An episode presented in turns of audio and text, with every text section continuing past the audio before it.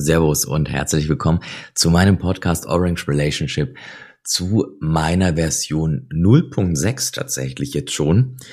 Und ähm, ja, ich möchte ein Thema aufgreifen, worüber jetzt schon viele geredet haben, worüber noch deutlich mehr reden werden in den nächsten Tagen.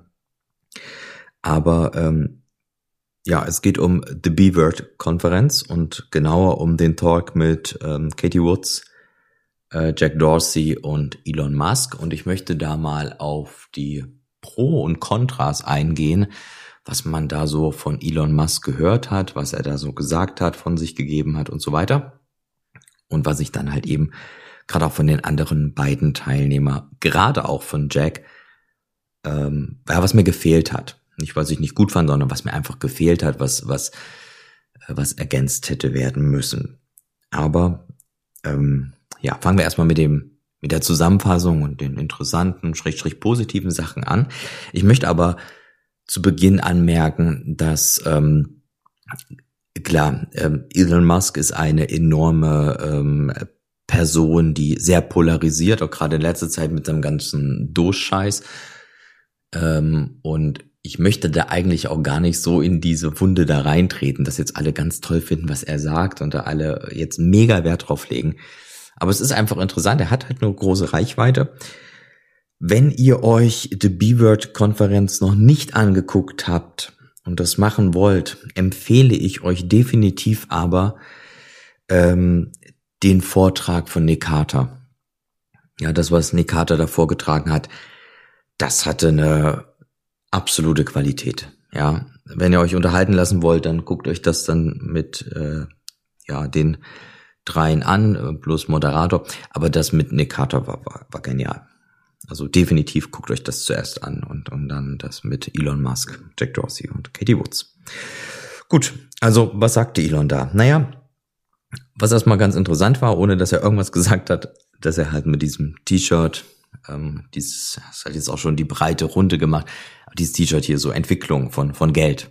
Ja, erst über, über Kühe, über Vieh, dann über Gold, über Fiat, dann ähm, Plastikkarten, Credit Cards und äh, dann halt eben Bitcoin. Und ähm, ja, das hatte irgendwie was. Damit hätte ich nicht gerechnet tatsächlich. Und ne, das ist jetzt auch nicht so die krasse, krasse Geschichte, aber ich hätte nicht damit gerechnet. Ich dachte, er kommt da mit irgendeinem großen Hund auf, auf seinem T-Shirt. Äh, hat er zum Glück nicht gemacht.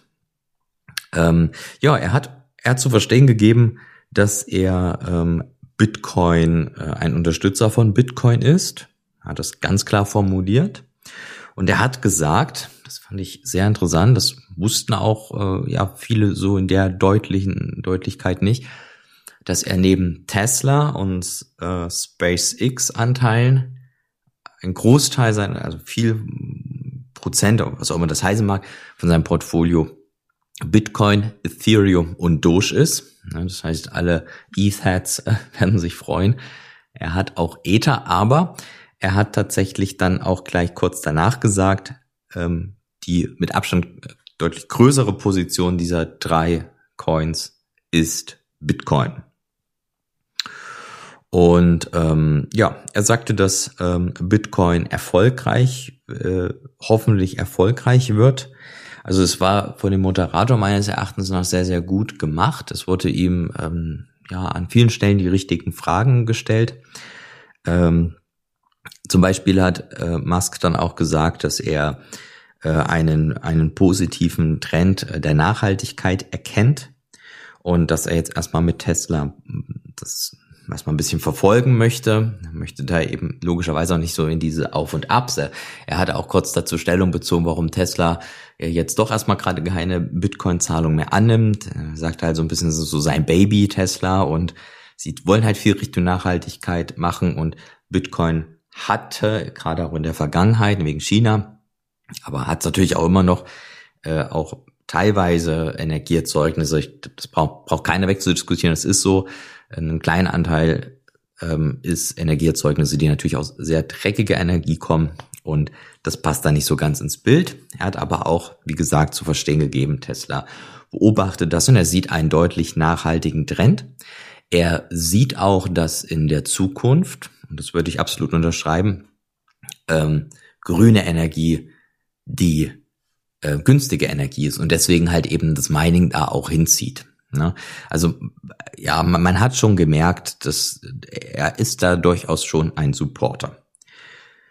Dann hatte der ähm, Moderator ihn da gefragt, fand ich sehr gut, weil das so ein bisschen diese Block-Size-Debatte reingeht, die er da auch mit Doge angeworfen hat, äh, ob er sich denn Bitcoin so ein bisschen ähm, ja als als Weltwährung vorstellen kann. Ne? Und da hat er halt gesagt, ja, hm, Bitcoin passt halt nicht viel rein, das was er halt nicht gut findet. Da komme ich aber gleich nochmal dazu.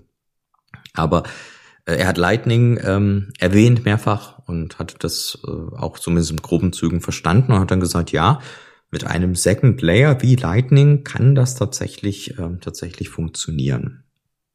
Naja, gut. Ähm, dann hat er halt nochmal gesagt, man soll halt Hardware-Wallets, ähm, seine, seine äh, Coins storen. Äh, wer das, wer den Podcast hier hört und das nicht tut, macht es sofort. Ähm, guckt euch da irgendwie, es gibt, gibt auch ähm, coole Rabattaktionen hier von der Bitbox oder so. Da könnt ihr, weiß nicht, Blocktrainer und 21 und so supporten. Äh, macht das da ruhig und guckt mal, ob ihr da irgendwie coolen Code bekommt. Das ist auch ein bisschen günstiger für euch. Ähm, ja, Elon Musk hatte noch gesagt, dass es total verrückt, äh, als verrückt empfinde, dass wenn Tesla äh, sein Fiat auf dem Konto hat, dass sie da jetzt halt noch Zinsen zahlen müssen.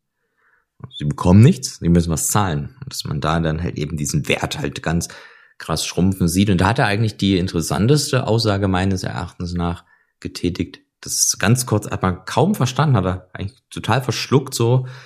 Ähm, zumindest für mich als nicht-Native Speaker im Englischen, ähm, hat er eben gesagt, ja, dann steckt äh, Tesla halt lieber in Bitcoin, so ungefähr. Ne? Und das fand ich cool. So, dass er das erkennt und sagt, ja, dann tun wir es halt lieber in Bitcoin. Und ähm, ja, er hat halt äh, gesagt, Tesla hat noch Bitcoin, hat nichts verkauft. Er selbst, wie ich schon sagte, hat äh, Bitcoin zum großen Teil und dann ein bisschen Shitcoins hinten ran, Ether und, ne, und Doge.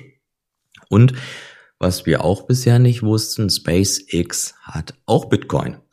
Und das wussten wir nicht, weil SpaceX ist ja ein Privatunternehmen. Die Privatunternehmen müssen nicht ihre, ähm, ihre äh, Assets offenlegen. Und daher weiß man das nicht.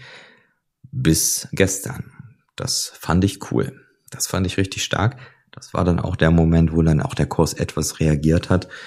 Ähm, natürlich, die Frage ist dann, wie nachhaltig und so, ne? da will ich jetzt hier keine ähm, Aussage zu treffen, aber ich, ich fand es einfach sehr interessant. Also ich, ich fand es an sich wirklich cool. Man hat an vielen Stellen gemerkt, Elon weiß nicht, manchmal nicht so ganz, was er sagen soll. Er ist tatsächlich nicht so richtig Deep Dive drin. Das würde ich sagen, stört mich etwas, ist aber sicherlich als, als Person in seinem, seiner Position super schwierig. Ne? Ich meine, er muss da ähm, die Unternehmen handeln und hin und her. Logisch, dass der da jetzt nicht so drin ist, wie wir das vielleicht sind. Ähm, ist an der einen oder anderen Stelle dadurch halt ein bisschen ärgerlich. Er weiß manchmal nicht so richtig, was er dann sagen soll. Hatte dann so ein bisschen rumgedruckt und eigentlich dann nicht so wirklich einen Informationsgehalt drin gehabt. Und dann kommt halt eben diese Blog-Sites-Debatte. Und da möchte ich nochmal einen kleinen, einen kleinen Schwenk machen, denn das hat mich gerade von Jack Dorsey wirklich enttäuscht. Ähm, er sagte dann, naja, man kann ja und hin und her und dann mit Starlink kann man ja die Block-Size ums hundertfache erhöhen. Und das mag erstmal gerade aus seiner Position natürlich äh, funktionieren. Hey, klar, wir drehen die Block-Size hundertfach hoch. Dann haben wir in den nächsten, ja, ich sag jetzt mal ganz grob über den Daumen gepeilt, in den nächsten fünf Jahren halt keine 400 Gigabyte, sondern wir haben dann 40 Terabyte in den nächsten fünf Jahren. Naja, ist doch machbar. Ähm, die Festplatten werden immer günstiger und hin und her. So. Und das macht doch erstmal Sinn, auch aus seiner Position. Und da hätte gerade Jack einhaken müssen. Ähm, er hätte Elon erklären müssen, dass ähm, wir eine kleine Block-Size haben, äh, hauptsächlich aus zwei Gründen. Ähm, Bitcoin ist ein dezentrales Netzwerk bestehend aus vielen Zehntausende Nodes diese zehntausende Nodes würden wir jetzt die Blockgröße erhöhen oder hätten sie in der Vergangenheit auch erhöht. Ähm, müssen dann immer wieder ein Handling machen. Das heißt, man würde jetzt vielleicht sagen, hey, man erhöht jetzt die Block-Size ums hundertfache. Die Nodes müssten aber dann ähm, immer wieder, was weiß ich, sage jetzt mal jedes Jahr, jedes halbe Jahr auf eine neue Festplatte switchen oder neue Festplatte dranhängen und so weiter. Wenn man zu viel Handling von den Nodes abverlangt, dann werden wir viele offboarden. Und das ist, glaube ich, etwas, was extrem wichtig ist äh, für Elon, was er nicht so ganz verstanden hat, dass wir dadurch, wir wollen ja nur Leute onboarden, wir wollen Leute nicht wieder verkraulen. Das tun wir aber, wenn wir sagen, hey, ihr müsst jetzt auch regelmäßig Geld bezahlen, auch wenn der Speicher für mich auch immer günstiger wird, aber ihr müsst regelmäßig Geld bezahlen. Und aber ähm, wir hoffen auch, ihr macht das dann auch alle und ähm, macht auch dann, nehmt auch euch auch die Zeit, dann immer wieder die Festplatten zu tauschen. Da muss man dann die Blockchains hin und her kopieren oder man muss sie wieder neu runterladen. Das dauert alles lang. Ähm, ob das dann noch so mit einem Raspberry Pi auch toll funktioniert, sei auch nochmal dahingestellt. Er sagte nämlich dann auch ein ja, normaler PC und so, was er halt auch nicht ganz versteht, dass dass halt überall Raspberry Pis laufen. Und da kommen wir zum zweiten Punkt. Wenn die Block Size gering ist, dann kann, kann sie in der Zukunft auch auf immer kleiner werdenden Geräten laufen. Sprich, heutzutage wird es sicherlich schwierig, auf ein iPhone einen Full Node, lauf, Full Node laufen zu lassen. Aber in fünf Jahren geht das mit Sicherheit. Warum? Naja, weil der Speicher der Blockchain ähm, vom vom Speicher, den der Markt bereitstellt, einfach nicht, ähm, nicht proportional mitwächst. Und irgendwann können wir auf unseren iPhones, das wird mit Sicherheit kommen, äh, Full Notes laufen lassen oder äh, Smartphones grundsätzlich natürlich. Ähm, und wenn das dann geht, dann kann es dann vielleicht auf einem ganz kleinen IoT-Device irgendwann laufen und so weiter. Ne? Also das heißt, wir gehen immer tiefer in die in die Sachen rein. Wir brauchen nicht mehr einen riesen Tower, der irgendwie 1500 Dollar kostet. Da sind wir schon, das ist total toll, ne? Äh, Hashtag Ethereum. ähm, sondern wir können quasi jetzt äh, schon hergehen und sagen, hey, wir nehmen jetzt einen Raspberry Pi für, naja, 150 Euro und können später noch hergehen und dann irgendwann auf unserem Handys laufen lassen. Wie geil ist das denn? Und noch später hergehen und das dann vielleicht auf irgendwelchen kleinen Chips nur noch laufen lassen, die in irgendwelchen IoT-Devices drin sind, von mir aus auch in einem Auto und was weiß ich.